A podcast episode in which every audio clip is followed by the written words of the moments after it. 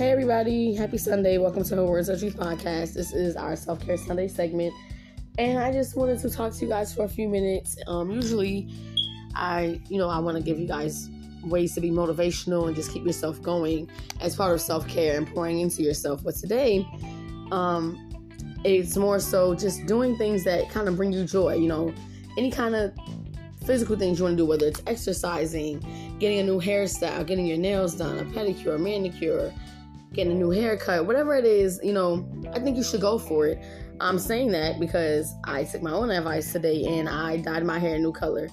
Still getting kind of used to it. It's a nice light blonde. It's new to me. It's new to my family. They're getting used to it. We're all adjusting.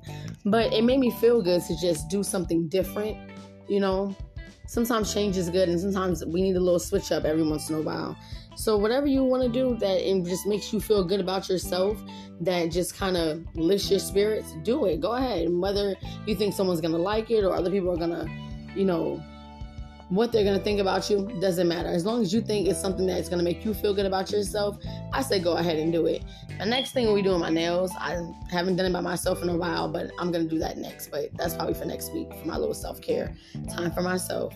But I hope you guys enjoy your weekend. Do something that makes you smile. Do something that brings you joy, and just something that uplifts your spirits, whatever that may be. Thanks again for tuning into of Truth podcast. Be back next weekend.